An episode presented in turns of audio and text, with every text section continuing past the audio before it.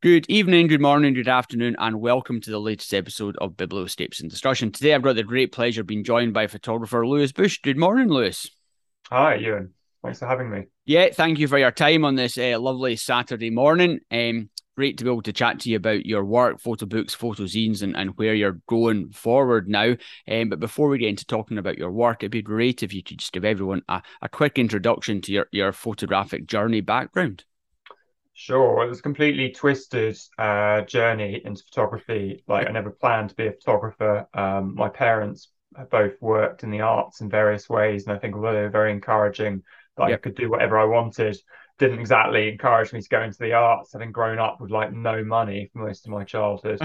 um, but actually, yeah, so I went, I studied history originally, um, and I kind of dabbled with photography at the same time and then I went and worked um, kind of in international development. I was still dabbling with photography, and I got kind of sick of that. And I came back to London, and I thought, oh, maybe I'll, you know, I'll give it a whirl. So um, I did an MA. I did the MA that I until recently actually was now running, uh, which is kind of weird, um, but also quite fun.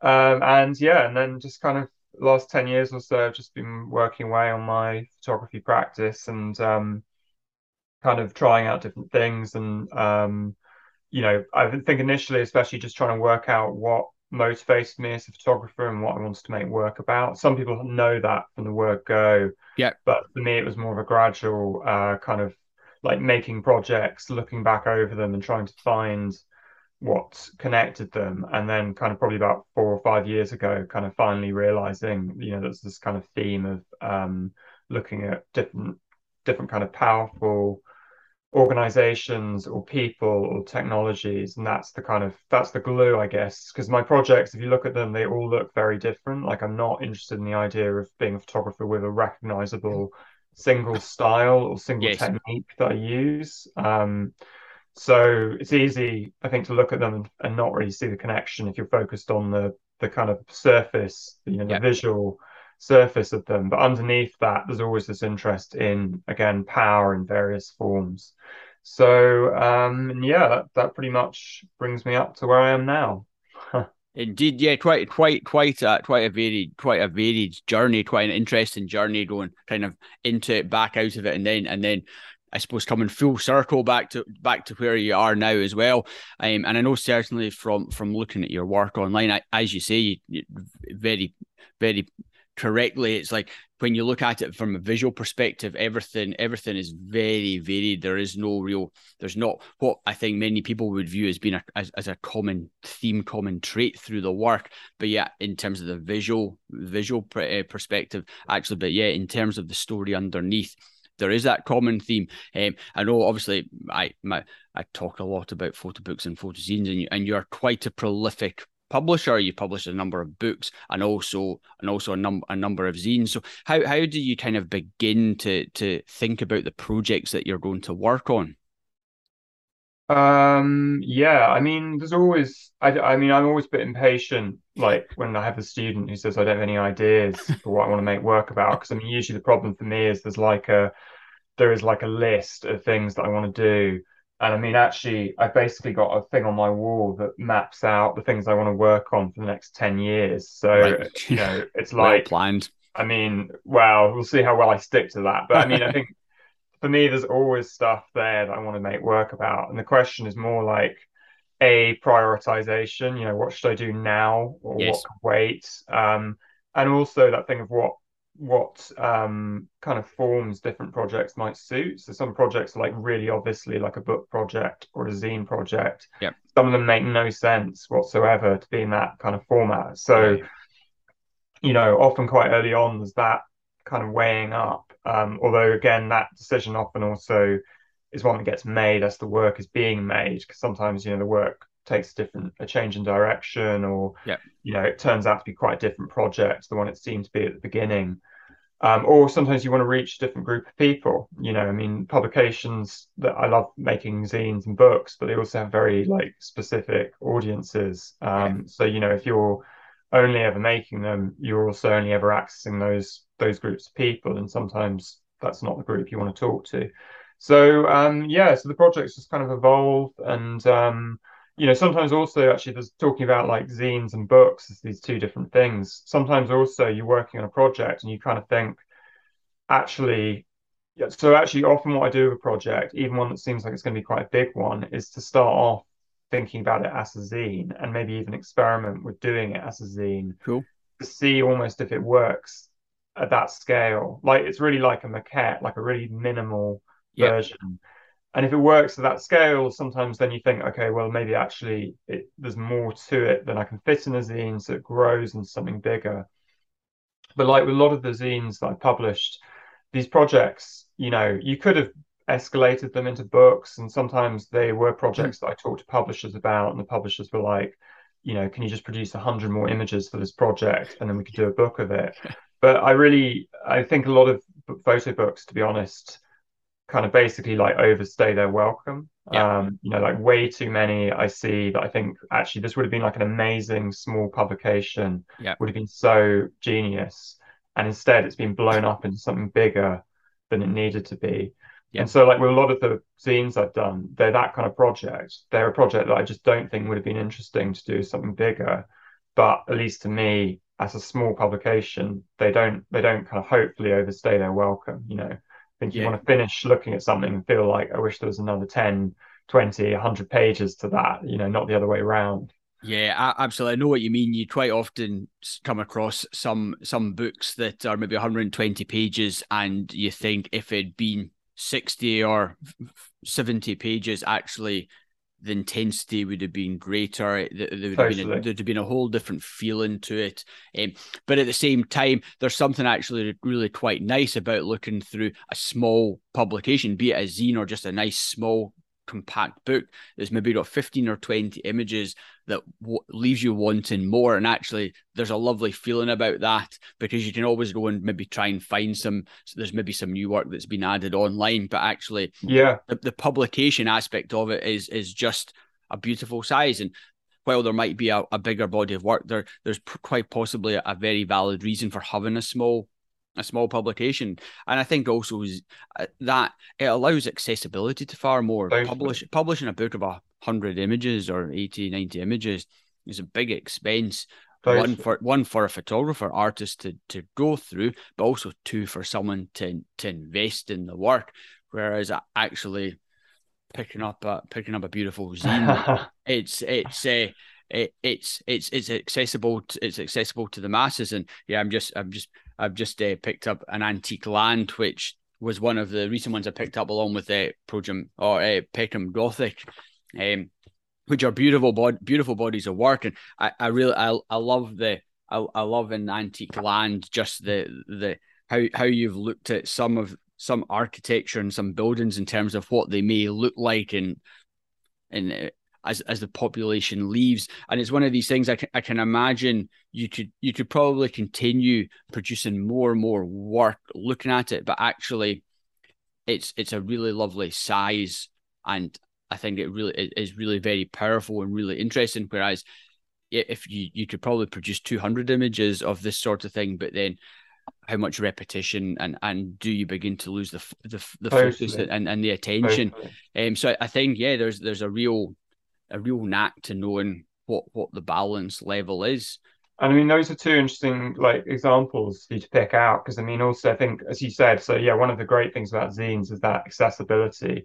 So like I sell a lot of zines to students, you know, to photography students who aren't necessarily gonna, you know, like drop 40 quid on a book, but yeah. actually to spend a fiver on a zine is, you know, much more like, okay, that's fine, it's not very much. Um, but those two you picked out are also interesting because um, they also represent this thing that you know you can make zines for very different for quite specific reasons if you like. So um peckham gothic yep. originally was literally just made to irritate my mother. So because it's basically pictures. I so i i really struggle. I find portrait photography really difficult. And I find the better you know someone, the harder it is. Yeah. And so, although I've taken loads of pictures of my mum, I hate all of them. And she also doesn't like them very much. and she always says, Oh, you make, well, she always used to say, You make me look like a sharecropper, you know, like one of the sharecroppers in the FSA yep. archive, you know, from uh, the US in the 30s during the Depression. And so I kind of, I she said this so often to me that it kind of irritated me. So I decided to make the zine that was meant to make her life look like something out of the FSA. And so, you know, that's a zine that originally I only made about three copies, one of them for her to basically as a joke, you know. And ironically, now that zine's actually in the Library of Congress in the US. which really irritates her because it's not hopefully now going to be there forever. But yeah, there's there's so no getting away from it. Yeah, exactly. But I mean, so you know, you make a zine for such you could you know you make a zine for like an audience of one person very feasibly. Yeah. Um, and then like an antique land, uh, yes, you say I played around with the idea that that might have been a longer project, but you know, so it's kind of an experimental project because it's using um, neural networks to like remake these these familiar landmarks as they would be after kind of yeah the collapse of civilization. So they're all overgrown and um, kind of decaying. And again, I just like I didn't know who would be interested in it. I just did it because I was I was interested in it. So you know, to do that as a zine, it's quite feasible to print like 50, 100 copies and then just see if anyone buys it. As you say very rightly, you know, with a book, it's it's much more of a kind of risk in a sense. It's not really usually commercially viable to print like 100 books. You're going to print at least 500 yeah. plus probably. So yeah, again, zines just they give you this flexibility. I think that other printed formats don't necessarily. You know, they're very nimble things. Yeah, yeah, I, I think it's great, and I think there's a there's a very there's a great growing zine community as well, particularly with uh, rightly or wrongly with like online printing that that's now now well quite well established, particularly in the UK. Mm. It, it makes it accessible for many photographers to publish small short runs of of of their own work, which otherwise would probably never see uh, never see printed format. How how do you kind of approach the zines when when you come to make them? And I suppose you're quite focused in terms of the size and the scale of it. So I'm interested just to to understand how you maybe approach slightly different projects.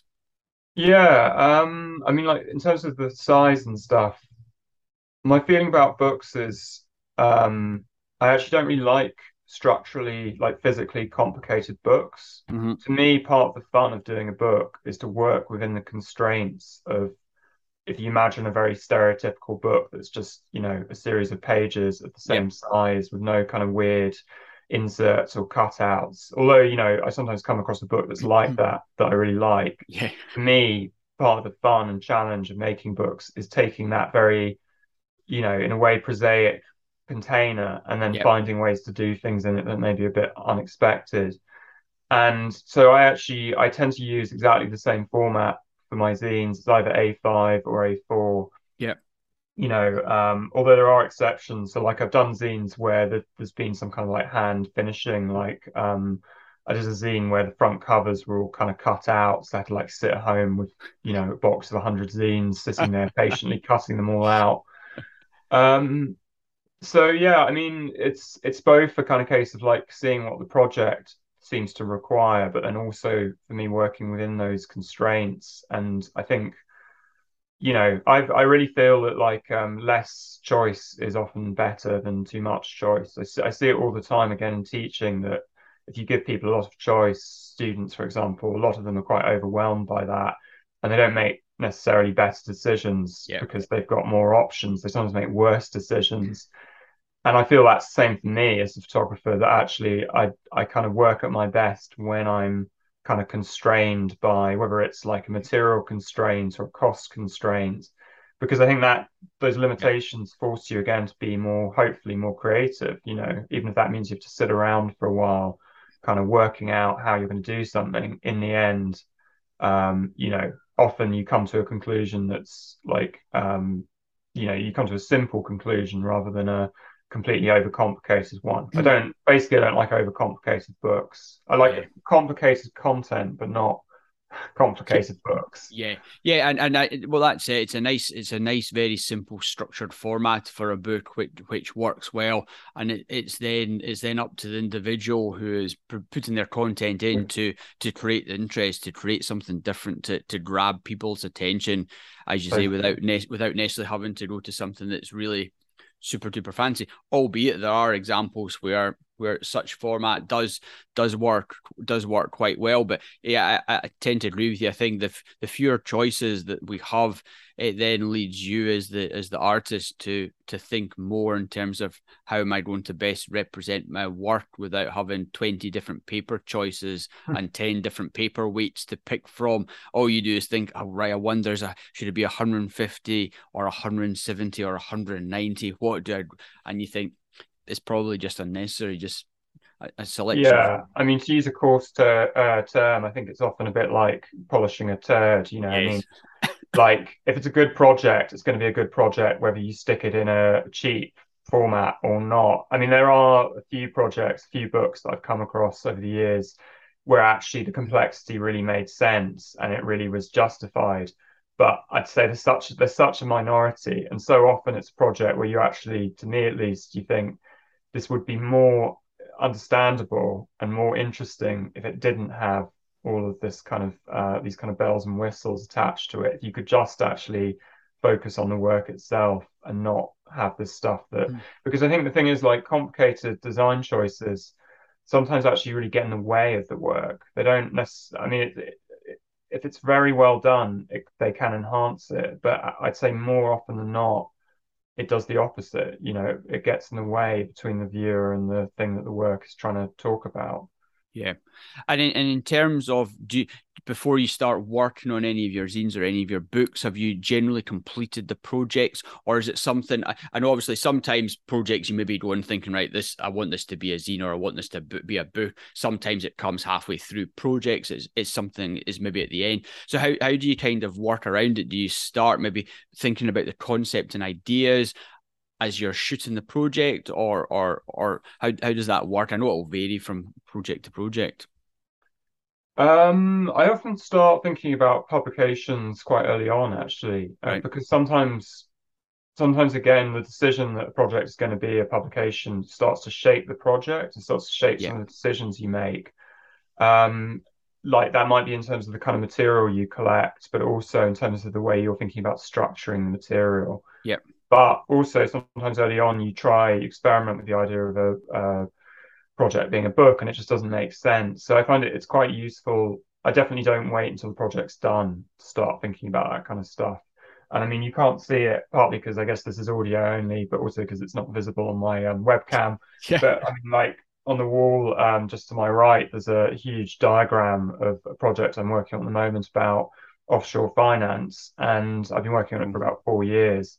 And you know, initially, yeah, I experimented a lot with the idea that it would be a book, and um, all those experiments led me to was the conclusion that it just didn't make sense as a book. You know, the subject matter, if you put it into the format of a book, that that puts a certain way of reading yes. the material that doesn't make sense for what the project's trying to say. So yeah, so I think it's always useful to experiment, but also not to be like too attached to any particular format. Yeah, absolutely. I, th- I, think not not everything works as a book, and not everything works in in, in an exhibition style format either. Everything goes, everything has its has a better way of doing it, um, and I suppose all of that comes into the curation of of work in terms of how, how you want to present it, but also how you want to present the narrative behind the story. As you as you say, sometimes you the narrative works very nicely, and you can get the narrative to work through the flow of a book, but actually not everything does work like that.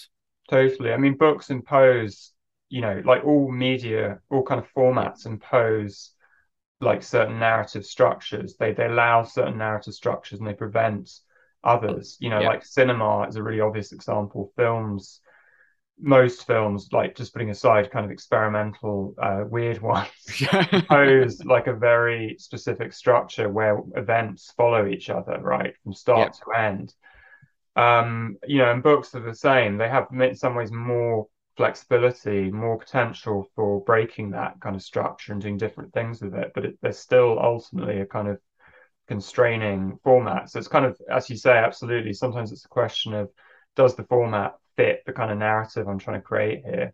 And I mean, like in terms of this um, offshore project, one of the things the project is kind of about is um, it's about the relationship between the offshore and the onshore and like the idea that you can only have these we talk about these offshore kind of like tax havens, Yes. but really these places only make uh, legal and financial sense because they always have a very close relationship to like an onshore location. Yeah. In the case of this project, it's about Jersey and the Channel Islands and the City of London. Yeah. And so it doesn't really make sense in terms of the project to begin to say this is the beginning, like we begin in Jersey, and then we go to London, or we begin in London, we go to Jersey. You know, to have that kind of linear narrative doesn't make sense because in a way with this project, there are multiple points where you can begin the story. And so, you know, although you could try and work that idea into a book, it doesn't you'd be fighting against the format of what a book is, if you see what I mean. Yeah, yeah, yeah. Well, that, that that's it, and I think it's for it's for every individual artist to know when when it does work and when it doesn't, and um, as opposed to trying to force the issue, then then experiment and, and look for another another medium and another output for that particular project. And and how, how do you how do you approach your curation process? Um, I can imagine you must build up quite a body of work for certain projects that then has to be Not narrowed down. As you say, wait, if you if you take a Peckham Gothic, when you, you must have had so many photographs of your Uh. of your mum, and it's then how how how do you get down to the process of of the ones that you want to include in and in all projects really? Yeah, I mean, it's always it's always different in the sense that I think again it's always wedded to that idea of what the narrative is, what the kind of Yep. the structure is, or the or if you want to think of it another way, what the kind of path is that you're taking a viewer or a reader along, um, or maybe you're not taking them along a given path and you're giving them autonomy to choose their own Right. paths. Yeah. Um, I mean, but with like something like Peckham Gothic, that was relatively straightforward because it's a very simple narrative. It's just like, you know, trying to kind of gradually build this sense of slight, um, yeah, Gothic gloom and dread or, you know, whatever. But, and actually, the number of pictures I had to choose from, you know, weren't that many. So, you know, it, it was trying to do it without being overly like repetitive. I didn't want it just to be a load of pictures of my mum looking miserable, you know. So, um, but again, that's I find that really satisfying. I love a project where actually you don't have, you know, infinite possibilities, Yes. where you have a fixed set of images or you Yeah. know a pool of images that you then have to kind of make something from because again, it demands I think more creativity. And it also gets you out of that kind of thing that at least I definitely am guilty of, of just kind of thinking endlessly, like I'll just kick the can down the road, I'll do some more Yeah. for this project. Yeah. Um, so I'm just finishing a book that's almost entirely using archival material from two historic rocket projects. And that's a really kind of nice example for me, both because it's a project that very like definitely uses the format of the way a book works for its kind of narrative effect. Yep. Um, but also because you're working with two archives. So it's like, okay, I can't travel back in time and produce more Yeah. material for this. You know, what I've got in front of me is what the story has to be told with. Yeah. So um, yeah, for me that's always a lot of fun. I don't know how much it trans hopefully it translates then to whoever looks at the book eventually.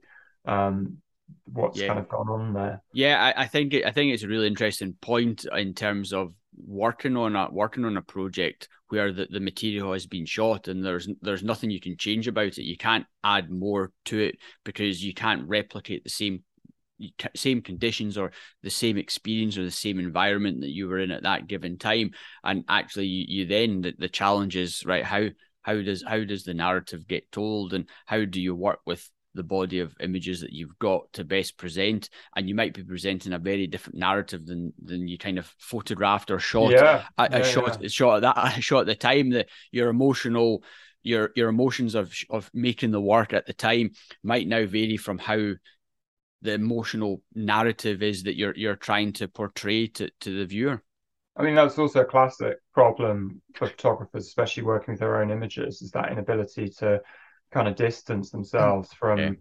you know, the experience of making the images compared to what, you know, a kind of anonymous audience is going to understand from them. And yeah, I mean, like, I feel like if I had a pound for every time I had to kind of talk again, I mean, that it's understandable. I think we all make that these mistakes when we're beginning, but the number of times I've again had to kind of take a student aside and kind of talk about this and and kind of show them, get them to realize that they're bringing kind of baggage to an image that I don't have because I'm not, you know, how could I? I wasn't Yes. there. I don't know what they know.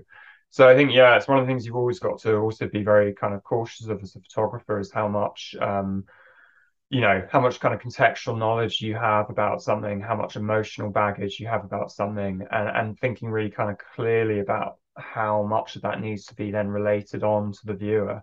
Sometimes yeah. it's really important that you put across this, the same kind of emotional baggage that you have. Yes. Uh, sometimes that has to be kind of eliminated or you know hidden. Yeah. Yeah, and I, th- I, think it also comes to the Im- the particular image selection as well. I think you see very various people who might have a particular favorite image or two, and it's the, the first big challenge is being able to ditch them when you know fine well that they don't work in the project, as opposed to clinging on until yeah. you until you hand it to your your fifth friend to take a look who, who tells you for the fifth time that image doesn't work, and you're saying really can can I not just make this image work? And it's I suppose hmm. it's all it's all part of the curation process and as you say, I think I think there's some times that the the emotional story there there is the emotional connection and it adds something to the value but i think it's it's understanding where where the boundaries kind of lie. And that for me sometimes also that might be a, an afterword in terms of a bit of text at the back. So actually you you as as the viewer you you look through the images and you're forming your own story your own opinion but then yeah. the, the aftermath follows in terms of right this is this is the,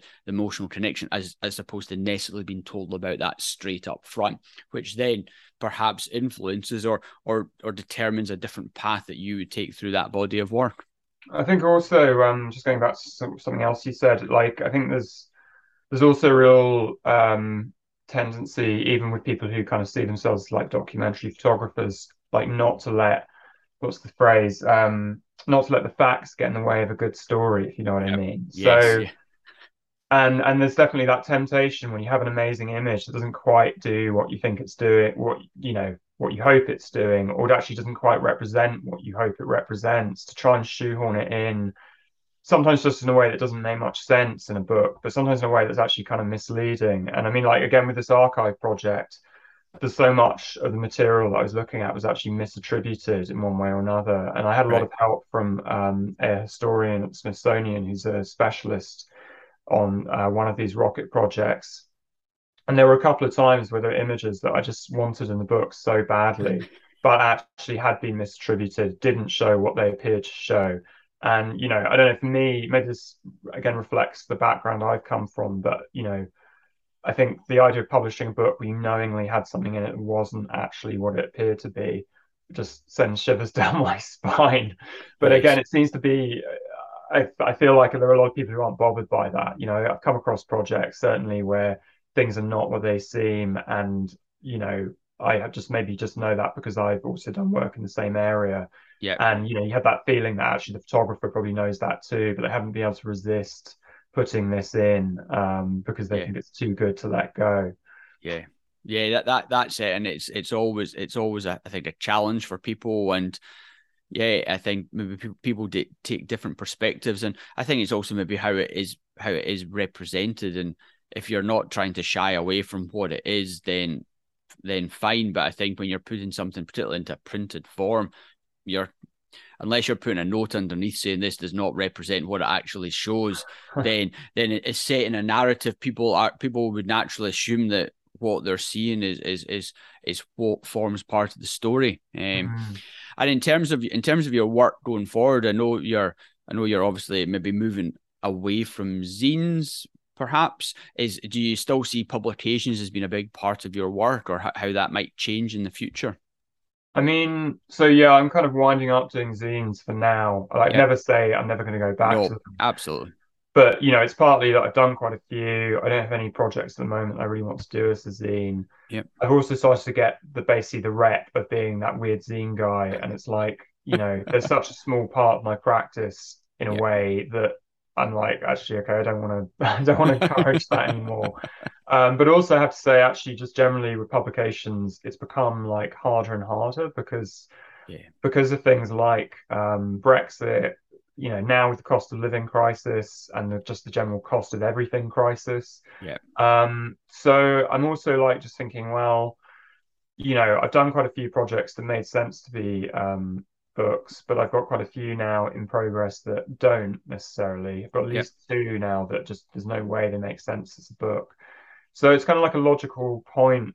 Makes and because I also want to kind of experiment with other formats, it's a really logical point just to say, okay, you know, going to stop doing publications for a while now. I think also you you know once you've done a few, um, you know they become it becomes more straightforward in a way and you you lose i guess the kind of there's a certain thrill to like the first book yeah. you do or thrill slash kind of terror. Yeah, um, yeah. I, would, I would say know. terror more than thrill. Yeah yeah. So i think um i don't want to get to the point where i'm just like chur- you know you see some people who really just churn books out again not necessarily maybe some of them are very good but some of them just feel a bit like um by the numbers. And again i never want to get to that kind of point. So yeah, for all of those kind of reasons, I just feel like um, I've had a good a good kind of ten years of doing publications. So yeah. again, as I said, I've got this kind of like weird roadmap for the next ten years, and most of the things I want to do in that time, they're just not at the moment looking logically like projects. But yeah. you know, never say never. I mean, something might come along where it just suddenly makes sense. I, I, absolutely. I think everyone always has to be open to open to exploring something new and something different. But but yeah, as you say, I, I know what you mean. It's like when you when you do your first first publication, be it even just a small zine, even if it's just half a dozen copies for you and your family, there's still the there's still I would say as you say the thrill, bleak terror probably more than the hmm. earn uh, earn on terror in terms of have you got it set up correctly? Have you got the color format and and everything like that done? And when it comes back, have you got the bleed correct? Our images going to be chopped off? What's it actually going to look like? Whereas when when you, but at the same time, for then the second and third publications you're doing, you begin to develop and grow, and you learn from every experience. How how how how have you found that process of of going from one zine to another or a publication to publication in terms of just developing your skill set and knowledge of of pulling a project together in the book format. Yeah i mean definitely obviously you, you uh, like as i'm sure you've found you know you kind of you learn you gather all this knowledge about stuff like design and printing and um, so it becomes less stressful and less fraught. You know you, you learn all the things you need to talk to a printer about that when you begin you've just got no idea and you just kind of So, I mean, in a way, it seems it seems rash in a way to be like, okay, just to, just when I've got to the point where I've got all this knowledge, I'm going to stop doing it. But I've always been a bit like that. I mean, I think for me, often the fun with something is the the learning process and getting a grip on it. And actually, I've never been that interested in being, um, I guess, like an expert in anything. Yes. You know, I think I feel like once you reach that, mm. not that I'm an expert now, but I mean, what I mean is, I feel once you reach a kind of that high level in a way it becomes innately less thrilling and yes. less fun to do. And so then there's this instinct for me always to kind of change tack. And you know i guess there's an element of that in a lot of my projects and the subject matter as well that yeah. sometimes i just think it's ridiculous. You know i spend like four years working on a project about something very specific like i mean god the amount of stuff garbage I could tell you about um, kind of like complex tax evasion schemes. and then you finish the project and you move on, and you know, yeah. all that knowledge is kind of like finished.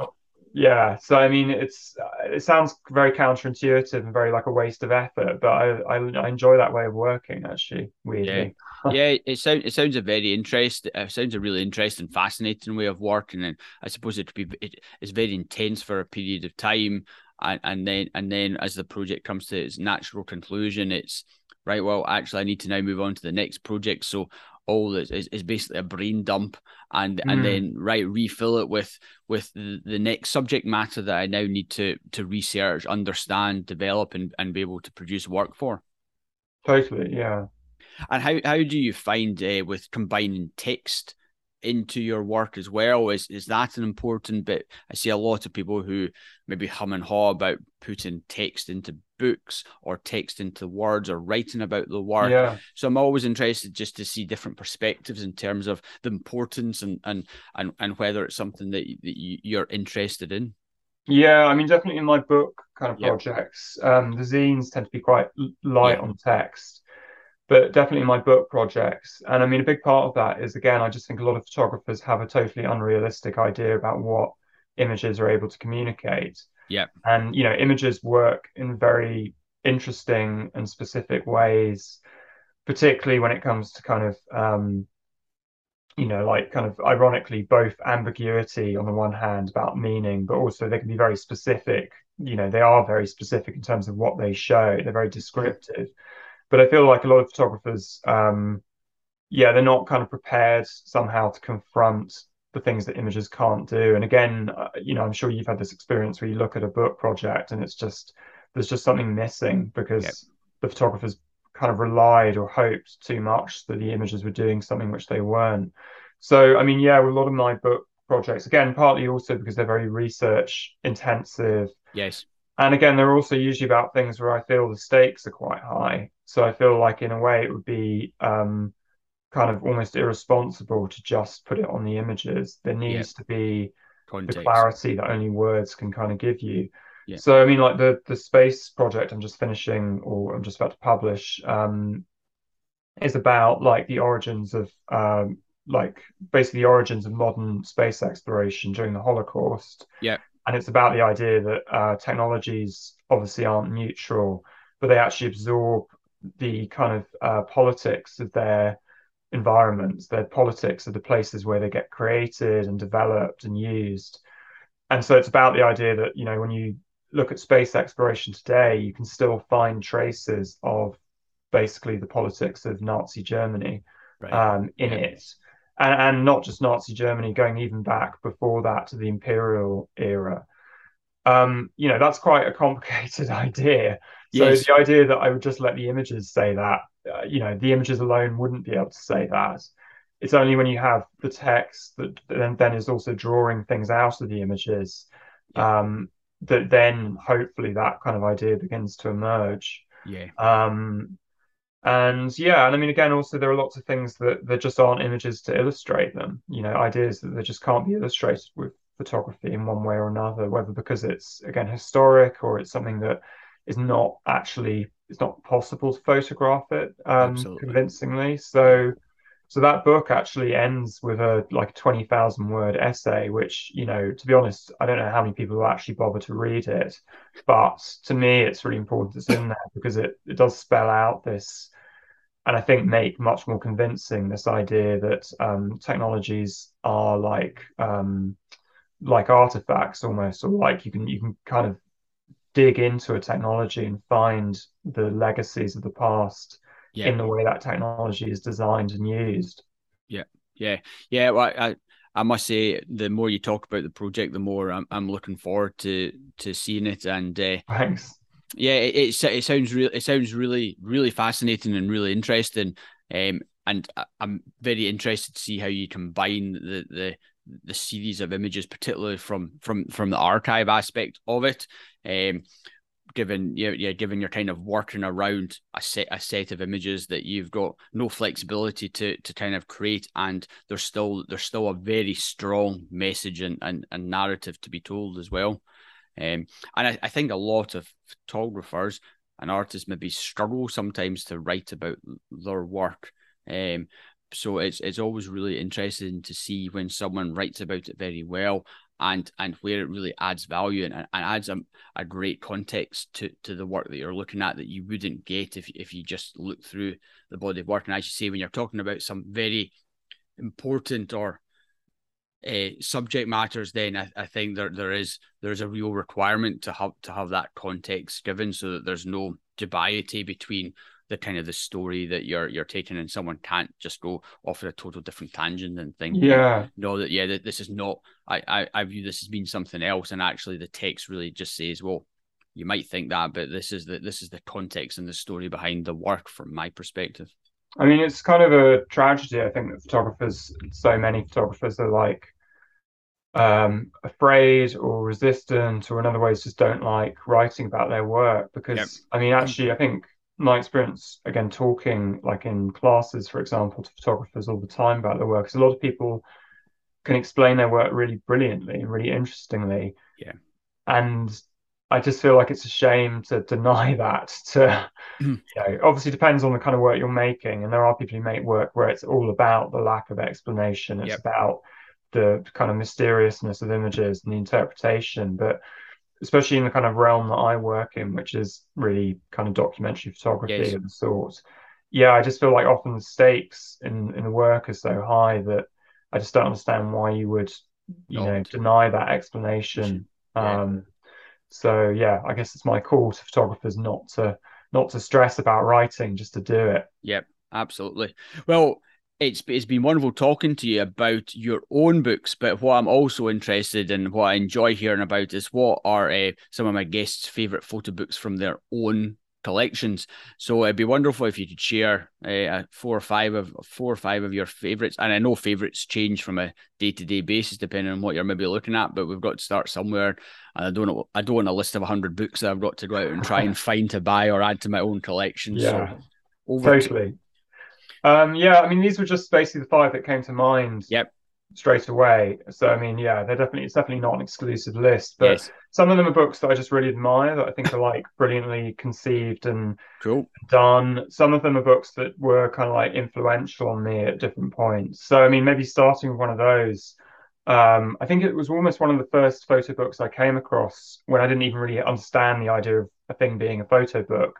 Um, but it's Tim Hetherington's book about the civil war in Liberia, um, long story bit by bit um, which is just it's just um, kind of like a fantastically both in depth but also not overwhelming book. Yeah. Um, it's it's very clever because it, I mean, in terms of narrative, again, it's very clever because it really juxtaposes different stages in Liberia's recent history so both the kind of run up to the Civil War, the Civil War or multiple civil wars, and then the kind of aftermath and the peace building.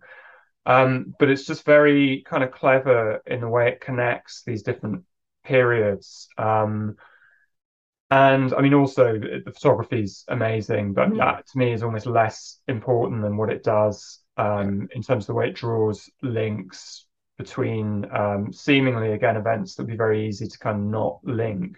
Yeah. And so, yeah, I mean, it was produced, it was the result of like, I think about 10 years that Hetherington spent in Liberia. And you can really feel, I think, the the kind of depth of knowledge um, and the kind of connection in some ways to the place. It's given the history of, you know, white European uh, men going off to photograph wars in places like Africa. Um, I feel like it manages largely to really kind of avoid what is very kind of, you know, treacherous ground in a sense partly because it's not it's not really war reporting. Again, it's it's almost like more about asking the question, how does a war begin, and then also how does yep. it end. The war itself is not really actually a very big part of the book. Yep. Cool. Um, so I think the thing that unifies a lot of the things I've chosen is I think they have all have amazing depth to them. So another one that I really admire is Nina Berman's book, um, an autobiography of Miss Wish. Um, which is like one of those projects where the photographer plays quite a big part. It's about a woman that um, I haven't actually looked at it for a few years, so right. I must dig it out. So some of this may not be right on the money, but it's about a woman that uh, Berman met in London who basically um, was, uh, I think, homeless at the time, had a series of like mental health problems, and had been um, both like uh, a drug user, but also a victim of like sexual abuse. And the project is it's kind of about her um, and it's it goes into a lot of detail. It doesn't really pull any punches. It feels again very like collaborative. There are a lot of projects that say they're collaborative but you can really feel that actually they're not the yeah. just seized on that because it's a it's a kind of trendy thing yeah. to say that it's a collaborative project but miss wish it really feels like they've worked very closely on it cool. But it's also interesting because of the nature of um, the woman that Berman's working with. There's also always the sense that you can't. It's quite hard often to disinter how much of it is actually true, how much of it's related to her mental health problems. Yep. Um, so yeah, it's it's a really again fascinating, clever, um, very powerful, moving book. Okay. Um, and kind of another one, recent one, quite similar subject matter, in sense it's also about um, sexual abuse in a way, um, which isn't like a, a, kind of interest of mine, for instance, but is um, Rhiannon Adams's book um, Big Fence, which is about Pitcairn Island, um, this tiny island in the, I think it's in the South Atlantic, maybe mid-Atlantic. And it was it was basically the island where the uh, mutineers of the Bounty um, wound up after they had yeah, mutiny, mutinied and taken over the ship. And so it's an island with a very small population, tiny, like I think a ha- handful of families. But then it became the center of this huge um, uh, kind of sexual abuse scandal that actually right. ended up seeing like a really like crazily large proportion of the men on the island being sentenced, sent to prison. Oh, I'm sure I um, remember reading something about this. Yeah. Yeah, it's a really it's a really shocking story, but it's also kind of fascinating because it's also like a really interesting study. The yeah. book itself is also a study of the island, and I suppose in a way it's a study of what can happen in very small, closed communities um, yes. um, anywhere. Not just you don't have to be on an island yeah. to be like this. You know, it can happen anywhere. If you have a group of people where you know there are power imbalances, um, you know, where there's again this very small kind of population Yep. But it's also bucking what I said before. It's also materially really complex book, um, and it's one of the few books like that where actually I looked at it and thought this book totally needs that and benefits yeah. from it, and it's not just like a kind of over the top, um, yeah. you know, kind design. Of yeah. Um, lost to um, War Primer by Bertolt Brecht. Kind of it's a book that um, had a big influence on me, both in the way I work with photography and think about it, but also then made a book that was a kind of reference back to War Primer. Um, and again, I think it's it's just a book that's very clever and superficially there's not much in it, but it's actually an incredibly deep yep. book. Um, so it's it's images of the Second World War that Brecht is then kind of analyzing through poetry and producing these short poems that are meant to draw out the kind of um, the real events or the real kind of ideology behind those images. And although I totally am not a Brecht fanboy, Brecht is completely like a dislikable person in lots of ways. I still think it's completely brilliant book, yeah. and it's one of those kind of weird situations where you have someone you don't really like, but you do like their work or, or, some of their work. Yes, yep. And um, yeah, just last of all, I guess the most in depth probably of these projects is um, Rob Hornstra and Arnold van Bruggen's The Sochi Project, which is, um, you know, kind of in some ways quite a straight piece of documentary photography about the Russian uh, 2014 Sochi Olympic Games. But actually, it's not really about the games at all. It's about everything going on around them. It's about the, the region around Sochi yeah, um, which in Rob's words is like a subtropical war zone. Um, so yes. it's like yeah. the sheer insanity of holding your Olympic Winter Olympic Games in a subtropical war zone. Yeah. So the book is about. Um, it's like an encyclopedia. It's huge. Right. The book oh, is cool. about the kind of um, you know human rights abuses, the politics of the region, the history. Um, but I also think it's just a book that gets more and more relevant with age because you know again just you looking back through its pages and looking what's happening now with russia it's so hard to say you know the signs weren't there that this was a you know putin's regime was a regime we shouldn't be doing business with yes so i think you know it also illustrates that thing that a project can be very of a particular moment but actually some projects also really kind of mature with time um, and i think that's one of the great things about books is they can sit around and you know they can undergo that kind of maturing process. Yes. Oh, oh, yeah, over a period of time, and yeah, they just take on a different different context entirely. Totally.